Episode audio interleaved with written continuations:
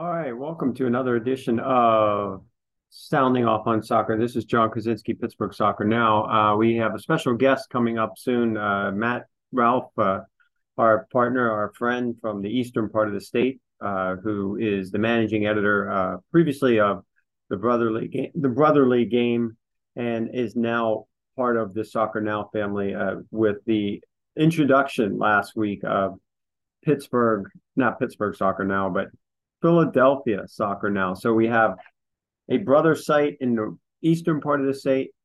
We're in the western part, so we feel strongly now that we've got Pennsylvania covered, and uh, real proud of that. Real proud of the growth of coverage of soccer in western Pennsylvania, and now entire state of Pennsylvania. Um, Matt and his team and his contributors uh, have been doing an outstanding job, and he's certainly been a contributor for our site in recent years as well uh, has helped us with PIAA coverage. And he has also, when there's been Pittsburgh teams playing in the Philadelphia area, he's uh, been generous enough to contribute his uh, talents in terms of maybe a game coverage here or especially photos. He's been uh, helping uh, provide photos for us uh, when Duquesne has played at LaSalle and some of those other type of games. And I had a chance to meet Matt for the first time in person when he came, made the trip the Pittsburgh when West Chester, uh, PA, the Division um, three school, uh, played national championship. Uh, you may recall one of the Pittsburgh connections with West Chester was Will Marshall uh, was the goalkeeper for West Chester. He played at Pitt for a number of years, uh, a local Pittsburgh um, player, but uh, had gone to West Chester for his senior, his final season of eligibility, and was part of a team that made it to the NCAA championship final four, which was played none other than Pittsburgh at Highmark Stadium. So um, that was a great opportunity to meet Matt in person uh, that that day uh, when covering the West Chester in the final. So um, good stuff. And uh, ever since then, Matt and I have stayed in touch and and maintained a good working relationship. So um, just uh, good good that now when the need came arose for uh, you know, maybe looking for a partner, looking for uh, to build Philadelphia soccer now um, with the uh, SB Nation no longer sponsoring the sites uh, for many of MLS uh, soccer um, coverage uh, in certain local markets. Uh, in the Philadelphia market, he he turned to us and we looked and we worked something out together. So looking forward to talking about that. Uh, but before we get to that, let's talk briefly. Uh, it is today uh, the Pittsburgh Riverhounds uh, made some announcements. They are now up to 17 total players on their roster, and so that's for them. That's really they're getting to where they want to be. Bob Lilley has had a a very young team, I think, this year compared to last year. The oldest player is Kenardo Forbes, and he's by far the oldest player. He's 34 and then the next oldest player um, are, is 28 years old. So that's kind of where the Riverhounds are right now. Uh, they've signed, you know, brought back 10 players from last year's roster, but most of those were younger players. Of course, Robbie Mertz is coming back, and you know, a core group of players behind him, um, Jahmali Waite and goal, and so on and so forth. Um, but today's announcement, the Hounds uh, announced three players signed to the roster for this week ahead of their final preseason match against Louisville City this Saturday. The Hounds uh, added midfielder Junior Etou and forward Tony Lopez and defender Michael DeShields. Um, each signed one year contracts with a club option for 2024, pending USL and US soccer uh, approval. Three additions makes it, as I said, 17 uh, to the Riverhounds roster. And Etou is probably the most interesting signing because the Hounds are really looking for that defensive holding midfielder, that box to box guy. It's going to do a lot of the dirty work. And, you know, with the departure of Danny Griffin, you still have a really good core midfield. You have Kenardo Forbes, the USL Championships all time leading scorer. You have Robbie Mertz, who, you know, can do a lot of different things and play wide, play in the central part of the field. And then Marc Ybarra, they brought him back a second year player who I think Bob Lilley believes in and I think can can be a con- constant contributor to this central midfield. But what they didn't have was, you know, Danny Griffin's role of kind of playing is much deeper, covering a lot of ground, stop making those key defensive stops uh, and and just being a ball hawk and stopping the ball whenever and and you know repossessing uh, the ball and looking to get um, the Hounds in maintain possession and just work and work. And sometimes, sometimes that player, whether it was Danny Griffin or whether it was Mohamed Dabo before him, played higher up uh, when the Hounds were looking to press, and they would sit a different center midfielder deeper. Uh, Bob Lilley does so many different things tactically, so uh, it will be interesting to see how uh, Etou is used as well as uh, the other central midfielders that I just mentioned. And then the other two additions uh, include, as I mentioned, um, Lopez. And, you know, he more of a younger player, a forward with a lot of potential. And I think one thing Bob Lilley is looking for is to kind of replace who those guys going to be that are going to make those runs that are going to that, that are going to get behind defenses and replace the productivity and the work ethic that Russell Cicerone brought last year and Alex Dixon and just guys. I think there's still a couple wingers out there that they can pick up and add to the roster. Uh, maybe wider players that can be a little bit more dynamic. That's something that I think they're still probably searching for. Uh, but it'll be interesting to see how Lopez fits in.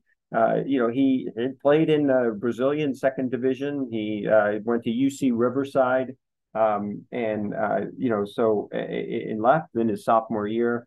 Um, and then he played in the uh, NISA uh, the with the with the um, the Cal United Strikers. And uh, from what I've seen, little bits and pieces of of him playing in the preseason, I think he he's a guy that um, its work rate is there. So I think he's the, that kind of what similar type of player like Russell Cicerone was. So we'll see. It'll be interesting to see how he he pans out. So a lot of depth there at forward now. Now the Hounds have four uh, at least on the depth chart, for forwards, if you include Albert Dikwa and uh, Edward Kiza, uh, as well as Langston Blackstock. So that's a pretty deep group of forwards. A couple young guys, along with Dikwa and Kiza. Kiza is really a young guy too. So Bob Lilley, true to his word, at the beginning of the offseason, he said he was going to build this, uh, be a younger roster, and the Hounds are certainly there. Etou is the second oldest player on the team at age 28. And he's been around in the USL Championship, played in Tampa Bay last year. Before that, he was in Charlotte. Uh, he, has been around. He's got a, a, lot of experience. And that's the kind of guy I think that the Hounds are happy to add um, with the departure of Danny Griffin. I think they're very happy to have him as well. So that's um, kind of where they are. Uh, you know, and then DeShields, you know, a defender, got a really good look at him in the preseason and even in training a lot. Um, physical guy, big guy, um, and you know, athletic. He, he was uh, he played at Wake Forest in college, and I think he's another option on the back line that the Hounds can use. And um, Bob Lilley just loves to have those athletic um, defenders that can mark up and can do things in the box and and maybe score on on free kicks and things of that nature. Um, so his run was again, played at Wake Forest, graduated in 2021, uh, went to the MLS, actually 2020, MLS draft in 2021, uh, was drafted by uh, DC United, did play at Loudoun United that first year in the pros, uh, 14 uh, appearances. And then he went over to, to, he was released from DC United and was part of New England Revolution 2. So he was a teammate, uh, at least for bits and pieces, of Edward Kiza uh, with the New England Revolution last year, making 17 appearances. So he's he's you know he's played with the Hounds this preseason. He's even scored a goal. Um, so it'll be interesting. I think the all three provide that depth. They're young players. They've got a lot to prove. They could you know who knows and they can make their way uh, into the lineup and play a lot. And uh, will be interesting to see where they all fit in. Um, but I, I certainly believe Etou is going to be the guy that will probably jump right in and play in that holding midfield spot and get a lot of um, starts um, in that role. So, all right. So we're getting ready to bring on Matt Ralph uh, from Philadelphia Soccer Now, our brother site. Uh, looking forward to that conversation. Uh, but that's where the Riverhounds are heading into their last preseason game, and then the, the opener uh, coming up in uh, a little more than a week on March 11th, Saturday night. The rematch playoff uh, again, playoff rematch uh, in the opener with Birmingham at Birmingham. So that should be a lot of fun. So, all right, let's get ready to bring Matt Ralph on to the podcast. All right, we got Matt Ralph here. This is John Krysinsky, Pittsburgh Soccer Now. Matt, you are uh, first time I introduce you as Matt Ralph from Philadelphia Soccer Now. You like the sound of that? Yeah, sounds great. So we are officially uh, partners in in in the soccer um, coverage. Uh, we're, we're we're covering Pennsylvania soccer now, I guess, from from from west on my side over to your side to the east. Um, so you know, the first week, obviously, actually, why don't we go back a little bit and just walk us through this experience that you've gone through? Um, you've you know dedicated a lot of your time to covering uh, the you know soccer in your area in eastern part of the state and brother uh, you know the brotherly game. I, I, first of all i always love that name so i'm glad you're keeping that in terms of the the union coverage. I like that that angle. But um, so let's just take us back a little bit and walk us through um, how your site came to be first and then you know what happened with sb nation and and really what what your um your process has been like to to get things up and running ahead of the union's uh, opener on Saturday?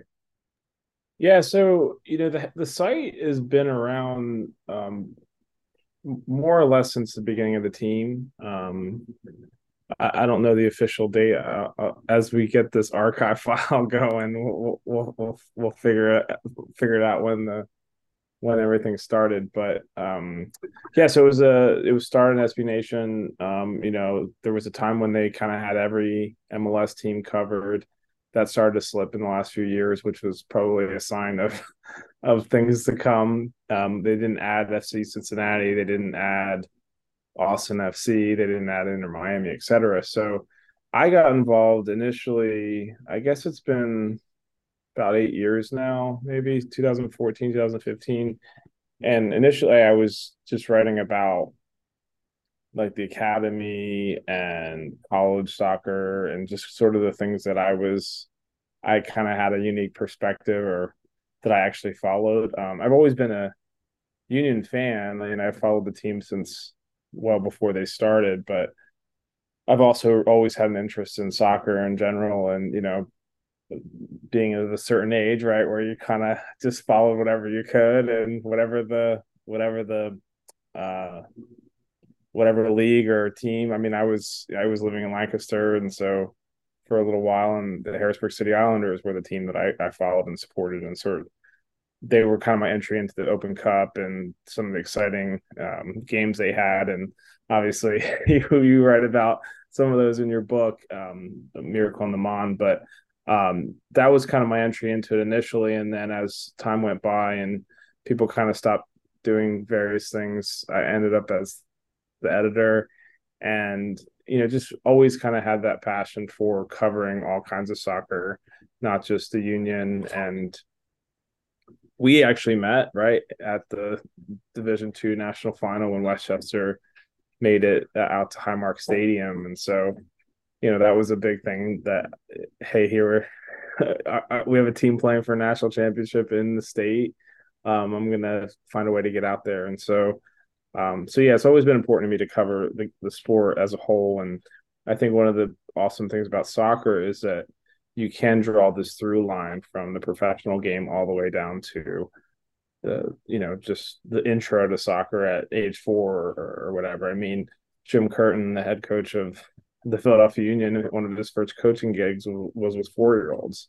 And, you know, he was able to work his way up from coaching the little guys all the way up to coaching the professional team in town. So I've always appreciated that about soccer. I mean, it is association football is the sport, right? That's where we get the name and uh, just the the connections of the different levels and how either as a player or as a coach or as you know a writer or whatever it is that there's there's levels you can travel and it's all it's all interconnected in a really cool way it really is there's a certain sense of oh you know if you talk to somebody in a different setting and you just soccer comes up it's like it, there's just an instant connection around here in this country i think because there aren't there we're growing and there's more of us but i think there is there's something special um, that connects people uh, when they talk about soccer uh, in, in, this in our part of the world, I guess, if you will.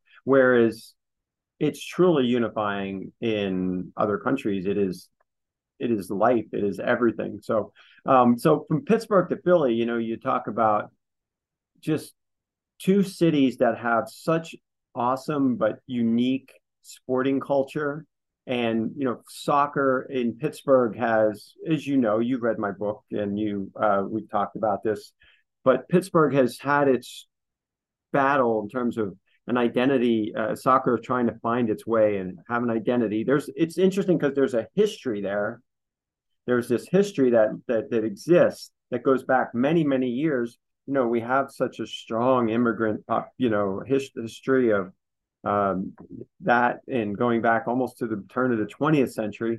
So soccer's had some sort of presence here, um, but yet it never fully, it just kept getting pushed aside. It never really grew into anything significant here uh, until the you know last couple of generations, but where it's starting to kind of get back into it. But you know, in in in your in Philadelphia and in Eastern Pennsylvania, you know, again, there's a lot of history there, but there's also a lot of recent, just really incredible development, you know, in terms of the youth level and the players, uh, you know, the talent that comes out of that area is just second to none if you want to, you know, look across the country. Yeah, it's great. I mean, one of the things that's funny when you when you start to talk about the connections between Pittsburgh and Philadelphia, you know, one of the big areas is the the PIAA finals, and I feel like in some ways uh, Pittsburgh has gotten the, the better of us uh, in, in recent years because, in part, because we have, you know, we have not just the Union, we have FC Delco, we have PA Classics, and you know, playing in the the MLS Next, and so our talent pool has been drained a little bit, but they are still great battles. I mean, you think about like the Conestoga, Conestoga beating uh, Seneca Valley last year, then Seneca Valley getting back to it and uh, taking out all of their frustrations on Lower Merion. Unfortunately, in the final this year, uh, mm-hmm. uh, but that's I think that's a big area where we do see that that overlap. But then also in some of the state cups, and you know just some of the some of those games, and then you know we don't get it all the time, but you know I, I have seen Pitt play at Temple and mm-hmm. um, mm-hmm. on the men's side and women's side, and so um, it is fun when you start to think about some of the overlap and some of the connections, and then you have players who who have played, uh, you know, on both sides of the state for various teams, and um, it is it is interesting because you know we are one state, and you look on Wikipedia and you look up professional soccer players, and you'll see players from the west, from the east, from the central, from you know all all parts of the Commonwealth. So I do I do like that aspect of it that I think there's um you know, unfortunately, our football teams don't play each other. Uh, they they should be in the same division. I think that would be cool, but uh, and our baseball teams don't play. It's, it's kind of strange in that sense in other sports, but um, and obviously we haven't really had a Philadelphia Union uh, Riverhounds game. Uh, I'm I'm hoping one day that happens, but um, well, it is kind of fun when you start to think about the, you know, as a whole, um, you know, the Commonwealth and how big it is. I mean, I was looking up today. We're one of the few states in the country that has our association is split. Um, California North, California South. We have PA West and Eastern PA for youth soccer. So, um, you know, so it is a little bit, um, it's vast in that sense, but I still do think there is that affinity that exists just because we are in the same state.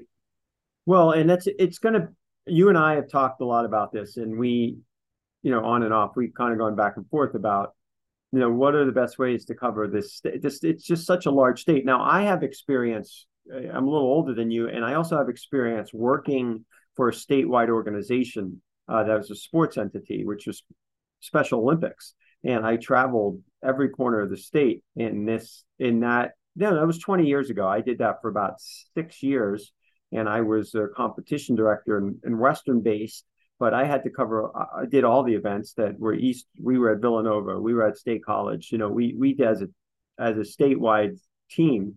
And the reason why I bring this up is because, you know, I, we we had the way we broke the state down was this six different sections. You know, there was yeah, it was southwestern, south, you know, southeastern, north central, south central, and northeast uh, and northwest. So you know, there was like those six different sections, and I mean, you talk about very different demographics. You talk about rural versus urban. You talk about industrial cities, smaller industrial cities, you know, like there's there's just it's just such a diverse state in so many ways. And uh, it makes our, you know, you you hear about all the time, like the electorate, how unique the electorate is, and this is one of those states that's you know going to be we don't want to talk politics too much here but you know it's just it's just but what i'm saying it's so unique um, in that respect and you know like i said our what's what soccer means to each area is very different too.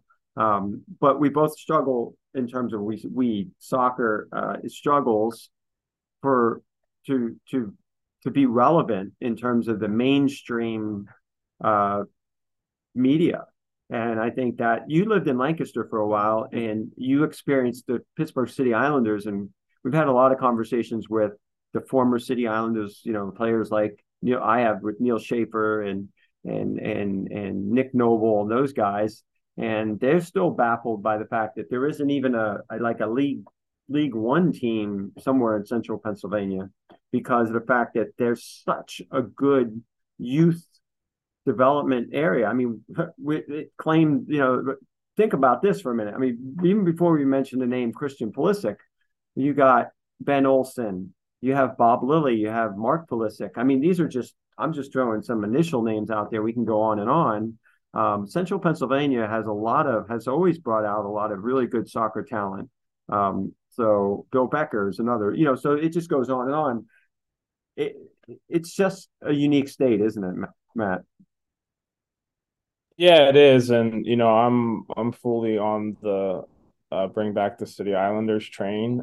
Uh, like I said, I was a big City Islanders fan before the they were the team, the the professional team this side of the well, I guess it's technically this side of the Schuylkill River, but you, you yeah, it's literally in the middle of the Schuylkill River. Uh, but this side of this half of the state, uh, they were the the lone professional team for a long time. So, um, you know, I think it's a shame that that team hasn't made. I mean, they there is a a W uh, USLW team now in Mechanicsburg, which is great. And I mean, just the mechanics. You know, look up Mechanicsburg. How many professional soccer players have come from from that town? And you look at Messiah men and women programs, what they've done over the years, and um, yeah. And I think I think when you when you sort of factor in, you know, all of the talent that comes from there, and you know, from Lancaster, from well, we the union just signed a player born born in Lebanon. Uh, so you know, th- there's there there is such a um, wealth of talent. I mean, I was at a showcase this weekend, and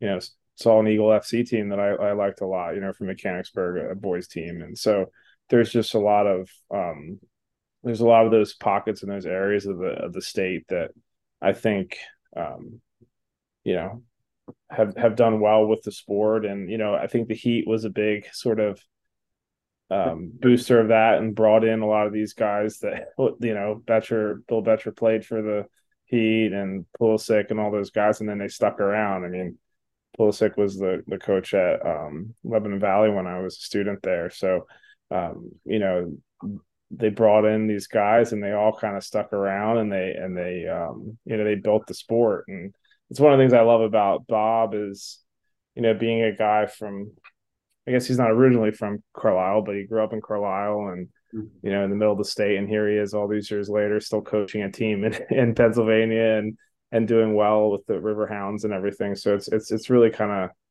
that through line even with him and the Wildcats and you know how they had this really successful team that lost in the final and then they cut the program. You know, Herco was I guess it didn't matter that Bob you know took them to to within one win of winning the the league championship, they they they were done. They they cut that team, and I think even that wild there was a lot of momentum from that Wildcats team that he put together was such a strong side, and um, you know they were they were you know around when I was in college uh, near Hershey. So um, yeah, there's a lot of really kind of cool uh, history, and you know you look at the just all of our Philly guys that were part of the U.S. national team, and the Bethlehem Steel, winning all those Open Cups, and just a lot of a really great history um, across the Commonwealth. Right. Al and, Miller is from Al Miller is from Ono, Pennsylvania, and he won. Um, yep. you know, he won the the NASL with he was the first American coach to win win the NSL championship with the Atoms and you know Jerry Yeagley, who's the legendary. Mm-hmm. You know, mm-hmm. he basically put Indiana on the map, and he's from he's from Lebanon, Pennsylvania, and he won a national championship with West Chester. I mean, so you just you start to go through the list, and it, it you just you realize like how many people have come from Pennsylvania that have have made a, a real impact on the sport. Right, and then you even look at like like you said, sometimes when you look at the smaller college and you see the dominant, like Messiah, you mentioned Messiah, like all those national all those national championships. I mean, the the Messiah way, like there was there was a legitimate thing there, uh, and of course you know, the Hounds uh, owner Tuffy Shallenberger bought into it because he brought Dave Brandt in to coach for a couple of years, and it, now he's back at Bucknell, I think, right? Yes, and he's now he's back in Pennsylvania yeah. at Bucknell, which uh, will be fascinating to see. I think it was his first year last year, but the second year too, see how he does when he starts recruiting his own players and things like that. But yeah, it just it's it's a it's interesting, and you know, P- Pittsburgh has the Morgan Strassers and the Beadlings, and there's there's some some serious old history there, and a few um, connections to some of the original U.S. men's national soccer teams.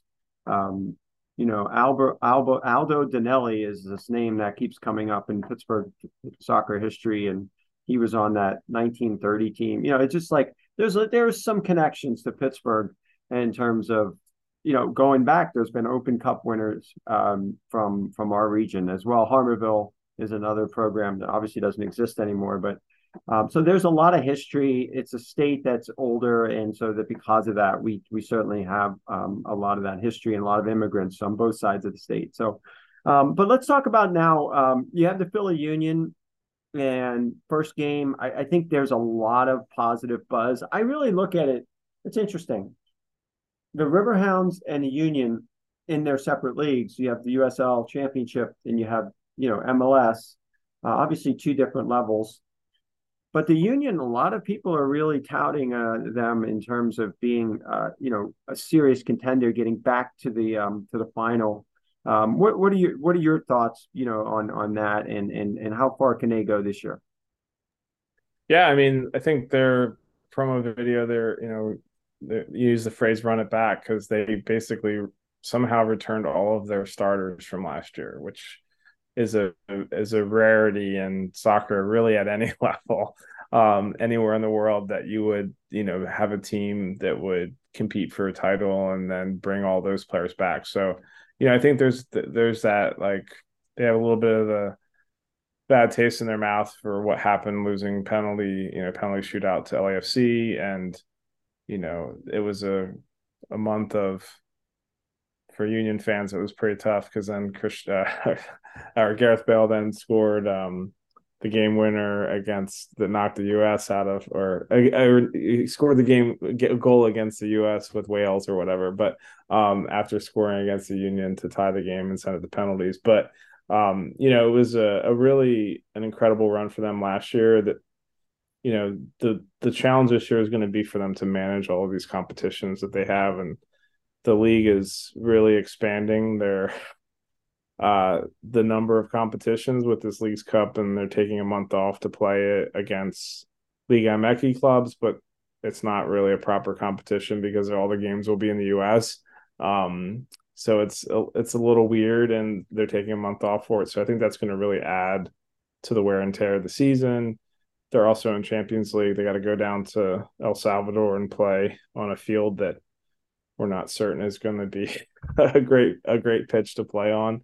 Um, so I think I think they certainly are are one of the favorites to get back and to lift some hardware, but it, it also is a long road and a long season and a lot can happen. The summer transfer window is still still there looming. Um, you know, it's you know, there's a lot that goes into how how to keep a team together at this level, and when you have suitors come come for players, and when you're successful, that's when those people come, right? So um, there's a there's yeah, it's a, there's a great buzz. The state they're they're planning to sell out every game this year, which for a long time having the stadium down in Chester was a little bit of a challenge to get people yeah, I mean, it's a challenge to get people to come to games when they're not winning, right?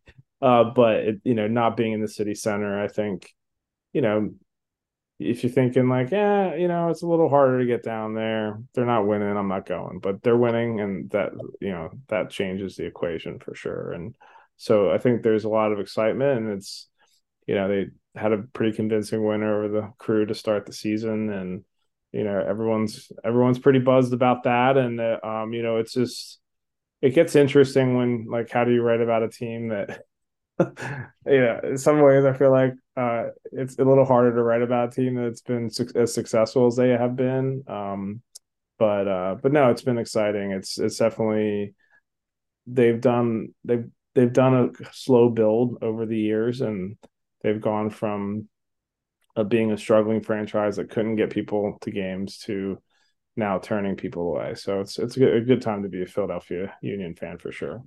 Well, I think Pittsburgh soccer fans that follow the Riverhounds closely can relate to everything you just said. I mean, the the the, the question now is there's been su- sustained success under Bob Lilley, but the playoffs, you know, there's been playoff failures. They've come up short a lot.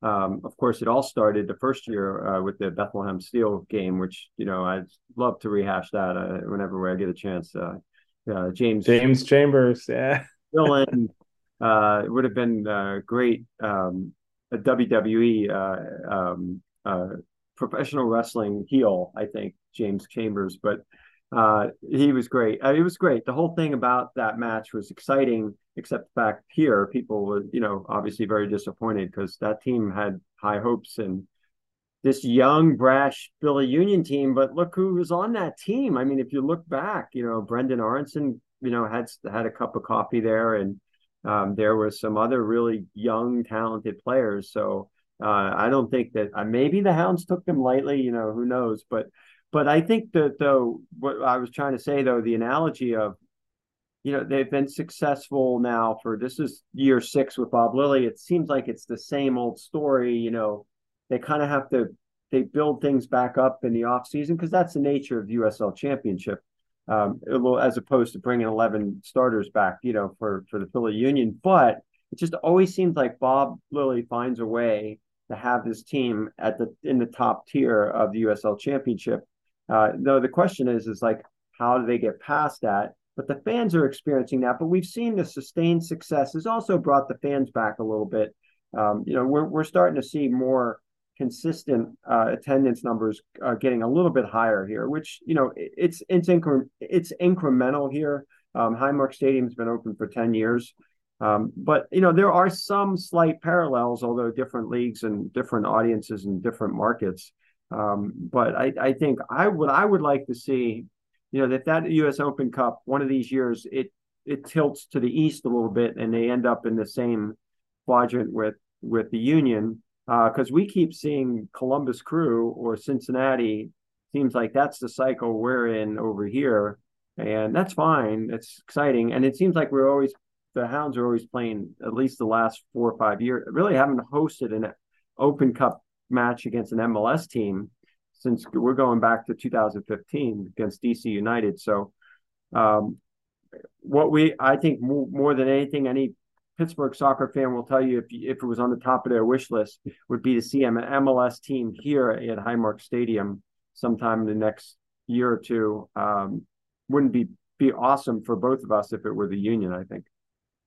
Yeah, that would be great. Yeah, I think one of the things that happens with them with Open Cup, and you know, I love the Open Cup, and um, I think the the earlier rounds tend to be a little more exciting. You know, I cover a lot of the the qualify local qualifiers and stuff too. But it's always interesting. Um, but then it starts to get a little bit boring when when you have you know it's like for a while there the union played the city islanders every year and it just you know, or they play the red bull or dc united it starts to get a little bit old and so i think you know it would be it would be nice to kind of mix some of those things up and i think having mls teams travel is a good idea and you know interestingly enough, I think the teams that tend to do well, like you saw, you know, a couple of years the Union made the final, they they hosted most of the games. Orlando, I think, hosted all of the games last year. So um, it definitely I think it lends itself a little more to some drama when you have these MLS teams go to lower division stadiums and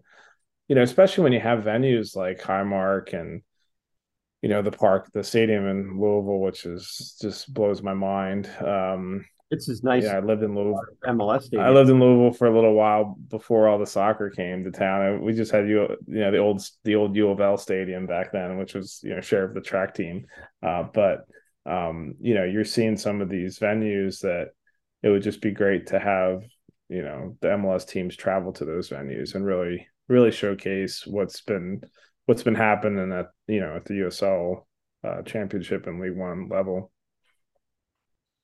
Yeah, so I will, and that's the cool thing about again, where you said kind of at the outset, and talking about what really got you hooked in soccer was you followed all the lower level stuff, and you know I think that is our bread and butter too at Pittsburgh Soccer now. I mean, yeah, the Riverhounds are the the pro team in our area, and you know I think there's definitely been a struggle for that getting not only the mainstream audience to really really get behind them but when we devote time on our site to stories about our local soccer programs, whether it's NPSL team, the Pittsburgh Hotspurs, or the women's version of that, the higher level, uh, whether it's the collegiate, the Pitt, the Duquesnes, the Robert Morris's, um, it, it, we that's our niche audience. That's where people get excited about wow, you guys are covering that. And it's something that what makes our site unique. And I think that's something that you have also done uh, on your end uh, to bring uh, that coverage to, you know, the West Chesters and even the, the, the D1 schools in your area, which again, it's a big city. There's a lot going on. So sometimes people don't really know about LaSalle or Temple soccer.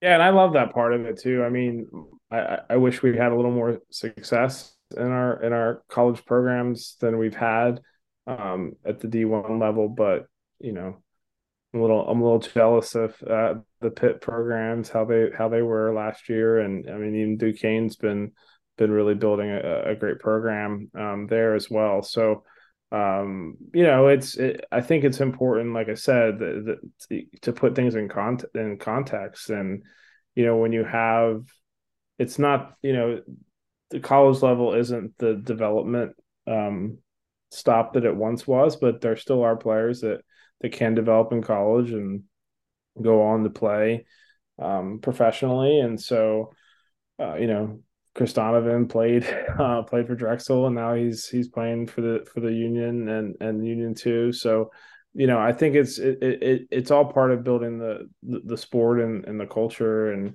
you know, I love going to the games because you see, you just never know who you're going to run into. You know, the a lot of the parents, um, a lot of the parents are people who played. You know, so you go to a game and you see, um, you know, you end up meeting and talking to all kinds of people who have connections throughout the sport um, in in different ways, and so uh, I've always sort of found um, found that to be a lot of fun. And obviously you know like anything you know because you support the sport you want more people to to get excited about it and to to to be part of it. And also i think the independent media aspect of it is so important because yes colleges do a lot of you know do a good job most colleges do with their uh, sports information offices and putting out information and you know, I wish uh, other leagues had as much information about their players as uh, as college programs do. Yeah, yeah but but there's but it's still coming out of you know it's it's they're pushing the stories they want the you know the narratives they want and as they should. But I think having an independent voice is important and people to, to sort of track things, especially when stuff happens that maybe they don't really want to talk about or um, that you know things things sort of rise to the surface that that just need to be mentioned or need to be covered. And it's important to have those those independent outlets that are are paying attention and are um, you know writing about the sport in, a, in an independent way. I i just to, i'm throwing this out there uh what is the some of the maybe the toughest situation you've ever or one of tough situations you've ever had to deal with in terms of a coach maybe not wanting to do an interview or just maybe a a difficult story or something along those lines, um, you know, I, I'm just curious, just in terms of your experience. Yeah, I mean, there's been um, there's been some interesting things over the years. I mean, there was a you know some hazing uh, hazing situation with the LaSalle women's program, and I thought the I thought the college handled it really well. They you know they they were very um, responsive on putting out statements and things like that, and I, I think it's it was handled in the right way um, from everything that I saw. You know, this wasn't a story I covered, but you know, the Moravian coach was was fired a few years ago because he recorded um, a a conversation with a was either a player or a player.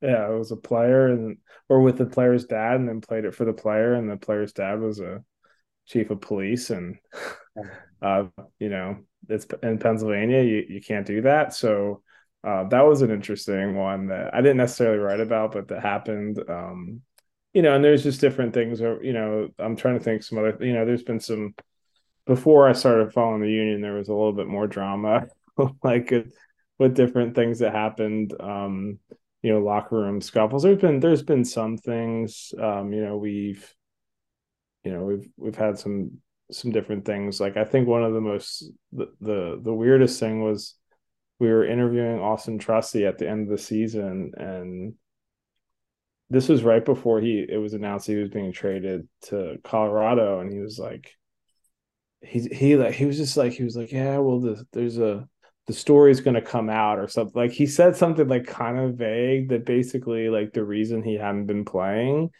and you know, I think that essentially what it amounted to was there was there was a contract dispute right? This is this happens. Two sides try to come to an agreement and they don't. And then it's it, it wouldn't be the first time that a player they couldn't sign didn't get to play so much because of that. Right. um and i think that's uh, that's that's sort of what that story ended up being. I mean in the end it, it's worked out great for austin. You know he you know he got he got out to Colorado, got a new contract, and now he's you know playing over over in uh, England, and from everything I've seen, is doing well and trying to get himself into the national team picture. But that was just kind of like an unexpected, like, when you think you're going to ask a player like, so you know how, how are you feeling about your season? You didn't get to play a lot, and then they're, they're like, well, let me tell you, like what what's really going on. I can't really say right now, but it's going to come out. Like okay, that what do we do with that exactly? So um, that was that was just kind of one of those interesting things. And um, I had a player I won't name who who so uh, two seasons ago like made a scene at training and saying like something that I tweeted about like I thought a player was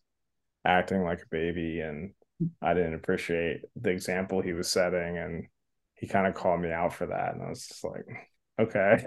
Like that's not really this isn't really the forum for that but okay. Um so yeah that was uh that was very unexpected because generally i try to you know you know try to be um you know fair as fair as i can be about players. And i and I, you know i always say too i think players read read the stuff we write way too much. Like they they they, they sh- probably should not spend their time reading our tweets and reading our articles because they have they need to focus on the the, the cells in the game. But um, I, I understand when your name's out there, you want to read what people have to say. But sometimes I wish they wouldn't to read read our stuff as much as they do. Yeah. I think it's unique for us because, especially in the low, even another division lower, like in the second division, because I often say they they just should be happy, and I think they are happy that there's some there's somebody maybe critiquing them a little bit. I don't know about Bob, Bob, you know, Bob Lilley is uh, he's so hard on his team and then it's hard on himself sometimes, and um, sometimes he's tough on us because he's very strict about what he wants in terms of uh, how things should go with his uh, post. And he'll, but he's the type of coach where if you ask him one question, he'll just tell you everything. Um, you don't have to ask too many questions, which I really like that about him. But I also have to say, he's for the almost all the years he's been here, he's been wonderful in terms of uh, accessible and willing to talk and and share things. Um, and then last week, he just he was so frustrated with his team. He kept them there for over an hour, and it was a preseason game. I don't usually stay that late to do interviews, but I waited over an hour. So I asked him the question. I said, Bob, so you know you were talking to the team for more than an hour. What do what do you think? Uh, you know what's what's going on? Um, what, what what are you upset about the most, or something along those lines? And he's like, you know what? I I just I really don't want to talk about it today. And he just just went went in the locker room like, okay, you know, thank you. Uh, and then he brought one of the players came out and talked to me, and I Bob just wasn't in the mood that day, and that was a first. I mean, after six years now. So hey, you know what? I think it's a young, young team this year, and I think he's being very he's demanding uh, a lot from them, and it'll be interesting to see where where they go. Um, but I think in terms of being an independent media, uh, it, it's just like you said to have that voice. I think the soccer fans need it in that there are people who love the game who want to hear that perspective and get that independent voice covering whether it's high school soccer and the officiating you know i it's it's a very we can go on we can have our own we will probably have our own podcast to talk about this uh, in the PIAA, and that's definitely something we will will work together uh, on. But you know, you bring that a topic like that up, and it's it becomes lightning rod. And yes, there's going to be those parents who complain or coaches who always complain about the officiating. That's one piece of it. But then it's just the way that the high school game is played and officiated is deserves the uh, attention of independent soccer writers talking about it, saying, "Wait, we there should be a higher standard for the laws of the game, the way the laws of the game are dictated at the high school level. Why can't they be more aligned with the rest of the world?" Why do they have to have their own, you know? So it's up to us. It's so goofy too. Like, what are you guys doing? Like, why why are we doing this? Yeah. But it, I brought it up, you know, I was one of the first. I mean, I'm not bragging or patting myself on the back, but you know, these are not articles that the even the you know the Philadelphia Inquirer or, or the Pittsburgh Post Gazette uh, high school coverage teams really spend time on. They're just they want to get those scores and they want to do those features, the fluff features. They don't really get into the nitty gritty about the sports themselves. And this is something where we can we can challenge those things. We can hopefully make the sport better um, by by asking those difficult questions and what's going on with the PIAA? Are they gonna are they gonna get rid of the three whistle system? Can they go to a one? You know, all those things like those things should be challenged. Yeah, I mean it's uh yeah, that that that's definitely like a a thing that I'm I kind of forget and then when the season starts back up I'm like, "Oh gosh, here we go again. I forgot about this." Um but yeah, I mean, it's important to have like you said to have a place where people can, you know, and, and it's not always even necessarily about writing about this stuff. It's it's it's having the knowledge base the institutional knowledge the context for things and including um, different things in articles that don't get included in press releases. Uh, i was i was just thinking about the the state championship where wilson had to be it had to be vacated um, mm-hmm. uh, because they had an illegal player. But um, it, when we start talking high school stuff, all these things kind of flood into my my my mental bank. But um, but yeah, I mean, it's you know one of the things that um, uh, you know, a pet peeve of mine is how when a player signs a contract, it only mentions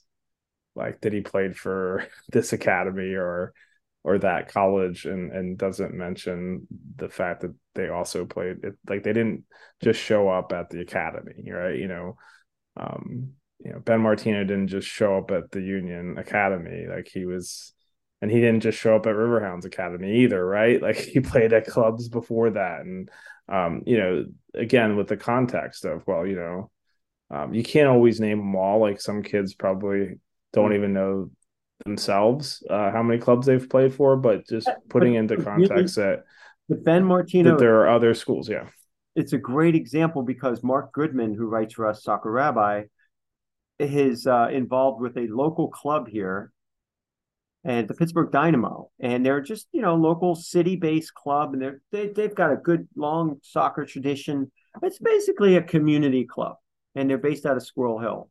And Ben basically got his start playing for the Dynamo, and he's like, "You didn't mention the Dynamo," and you know, and and I was like, "You know what? I, I it was I mentioned the Riverhounds. He was at Taylor Alderdice High School. You know, it just it goes on and on. But you're right. There's this, all these other sometimes you, you you can't get it all in there.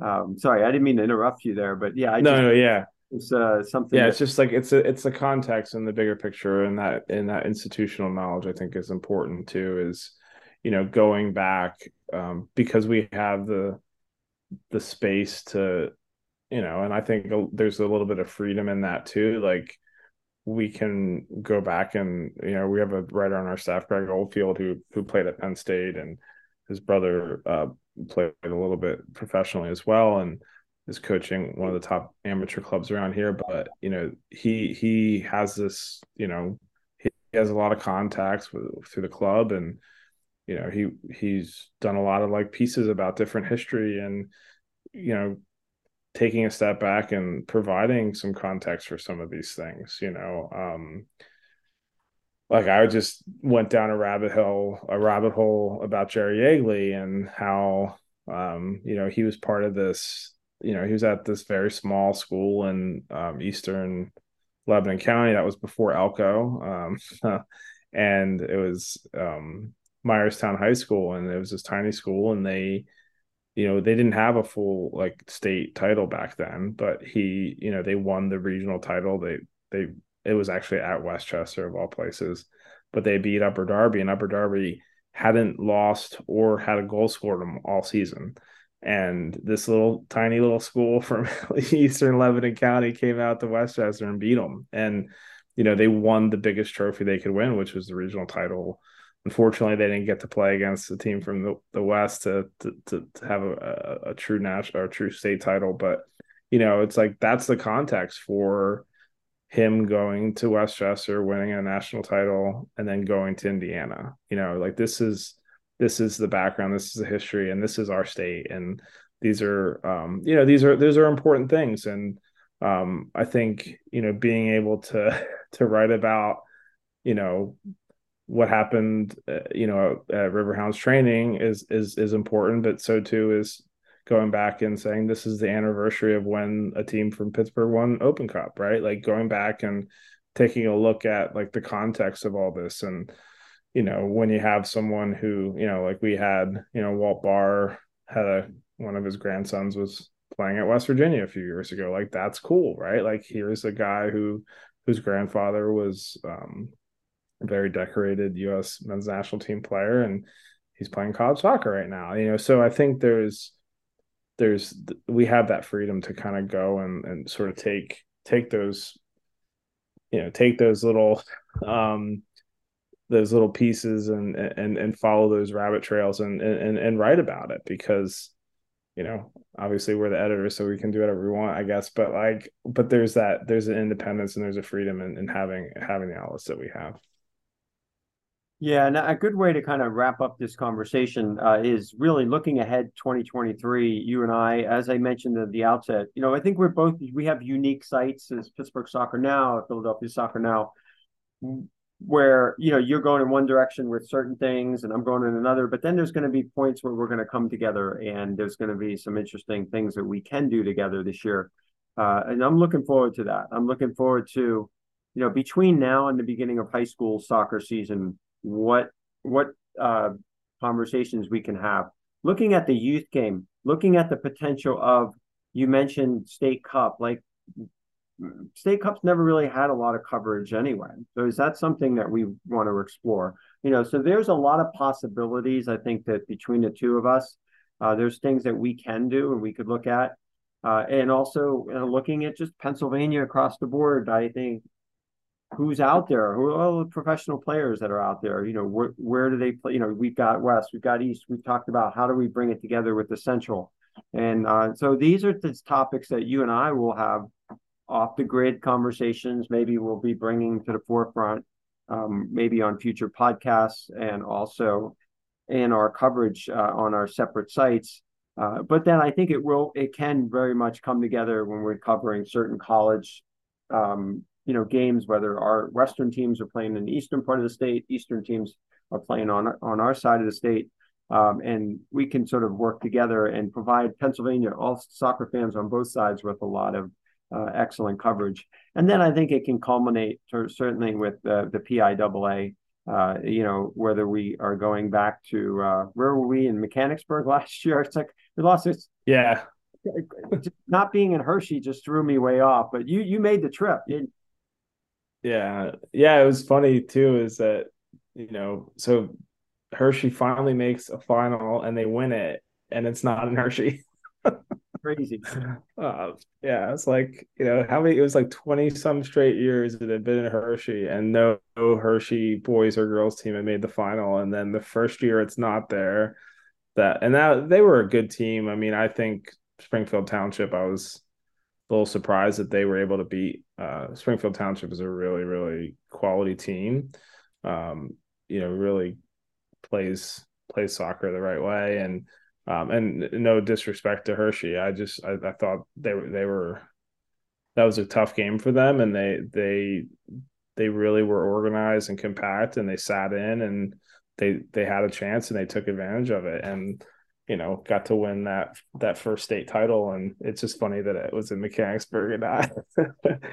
um, we actually we got shut out this year, and um, so Hershey won close to home, and then of course the Lower Dauphin um, not Lower Dauphin sorry, Central Dauphin that girls team, which was so good, mm-hmm. beat uh, I thought uh, another incredible team from our area in Pennridge, uh, a team that will probably be back. I think both of those teams, Pennridge uh, girls and Springfield Township boys, were both very they're very young uh, for for high school teams, but um, but yeah, that that you know, and it's it's it's great to kind of um, I think too is like I'll probably pay attention even more. I, I have been paying attention over the years, ever you know, ever since I discovered Pittsburgh soccer now, just because it's I love I love that. Um, I love that connection, and you know, I always had it in the back of my mind, like, wouldn't it be cool if we did something together? And, and then and then the Vox Media thing happened. I'm like, John, like, we should do this. Um, but yeah, you know, like you know, I think Beadling. I just saw on the schedule, Beadling will be here um for uh is that girls academy i guess? Are they are they girls academy? Yeah. So they'll be here for some games coming up. So you know when i start to see that you know it, it kind of like oh it's like oh this is exciting. We can you, you definitely have like you said. because i you yeah. know sometimes i i lose track of everything else that's going on and um but if there's a local uh you know teams coming out here as well we'll, we'll be happy to uh, kind of follow and, and share and, and do more uh, on our end as well. Because as I said earlier, it's kind of like bread and butter. We get a lot of people really appreciate that extended coverage. And um, and then the other piece of it is, you know, the academy levels, uh, you know, being the fact that, you know, the Philadelphia uh, Union Academy has produced a lot of players that have moved on. There have been a few that have come from the western side of the state to go because it's the MLS level academy. We just don't have that mm-hmm. in the state. Um, so that'll be interesting to follow to see how that evolves over the next, you know, few years to see what's coming out of Western Pennsylvania, where some of those kids are going to end up going, or, you know, our issue is there's just no. I mean, even in our at the Riverhounds level, Louisville City just started an academy not too long ago, and there's kids that are they're bringing up 16, 17, 18 year olds to be on their mm-hmm. roster the Riverhounds just don't have anybody like that that they can just bring up in uh, that's a home true true homegrown talent. So that's a whole mm-hmm. topic for another day as well. It's a lot of topics yeah. today we've been talking about today. Yeah, Joel Torbic is one I'm I'm excited about. I think he got some minutes with was it Phoenix Rising, I guess, because he's out, out at um, the residency program Barca now after leaving the union. But uh, yeah, there's been some good like we've gotten some good players from from out that way um, over the years. I certainly Ben Martino, kind of the, the poster child now with him signing with Nashville. But um, it'll be interesting to see how he does at Huntsville and. You know he's you know he needs obviously he needs games and he'll get that there which is which is good for him. Yeah, we got so many connections with that uh, Nashville. Now we have Ben over there. We have Danny Griffin, who played for the Riverhounds the last three years. Oh yeah, in Huntsville as well. And I had a great conversation with Danny because he was in Pittsburgh last week. Uh, he had a week off, and he just for some reason decided to come down to the, the Hounds preseason game and had to wait out Bob's one hours plus speed to, to see us. but uh, anyway, so Matt, and I'm excited about Joe Farrell, you know, um, because obviously his his family is uh, has yeah. some history in Philadelphia as well. Oh, his dad was a yes. longtime coach at LaSalle. Yeah. So there you go, and he is just a great guy to talk to. I don't know if you've ever had a chance to talk to him. I interviewed him probably the first second week of preseason. Uh, it was right before the Super Bowl, so he was all Eagles. He was all in. Uh, uh, so I haven't had a chance to console him uh, since uh, he doesn't know that I've uh, I was a Giants fan. I'm a Giants fan, lifelong Giants fan, just because I grew up in the New York City area, and my grandfather was a season ticket holder. I know I'm losing all these kinds of points with the Philly people now, but um, but yeah, I I'm probably get ready to tease him um, at some point uh, next time I see him. But I know we have more. I we can dig dig even deeper, but there are other players with um, connections from um, Eastern Pennsylvania too. I think with this Riverhounds group, um, it's one or two. Um, Jahmali Waite, right, is uh, academy. Yeah, yeah. So of course, Kiesel Broom. I mean, Kiesel Broom is one of my all-time favorites. The yeah. the, the Delaware guy uh, who played for for Riverhounds and still lives out that way. Yes, I, I believe he does live out this way, and I've uh, yeah. I've connected with him a few times on social media. All right. Well, Matt, I mean, we, again, we could go on and on all night, and uh, but we're just, I'm just excited about this partnership and seeing. Uh, now, I'm tuned in a lot more to Philadelphia Union Soccer, uh, and and what's going on on your side of the state, and I think hopefully, you know, it, it it's a mutual. Um, and I had connected with some of your writers now, and um, vice versa. So so we're excited uh, about where where everything's going to go. Yeah, me too. Yeah, it'll be it'll be great, and like you said, there's there's lots to explore. All right. Well, we'll end it on that note, and uh, I think there's going to be more podcasts to, to, come together and talk about really get into the nitty gritty and details to certain topics and um, different things as the the year progresses. So, all right, Matt. Thanks for uh, joining me on the latest edition here of Sounding Off on Soccer. Have a great night. You too. Thanks.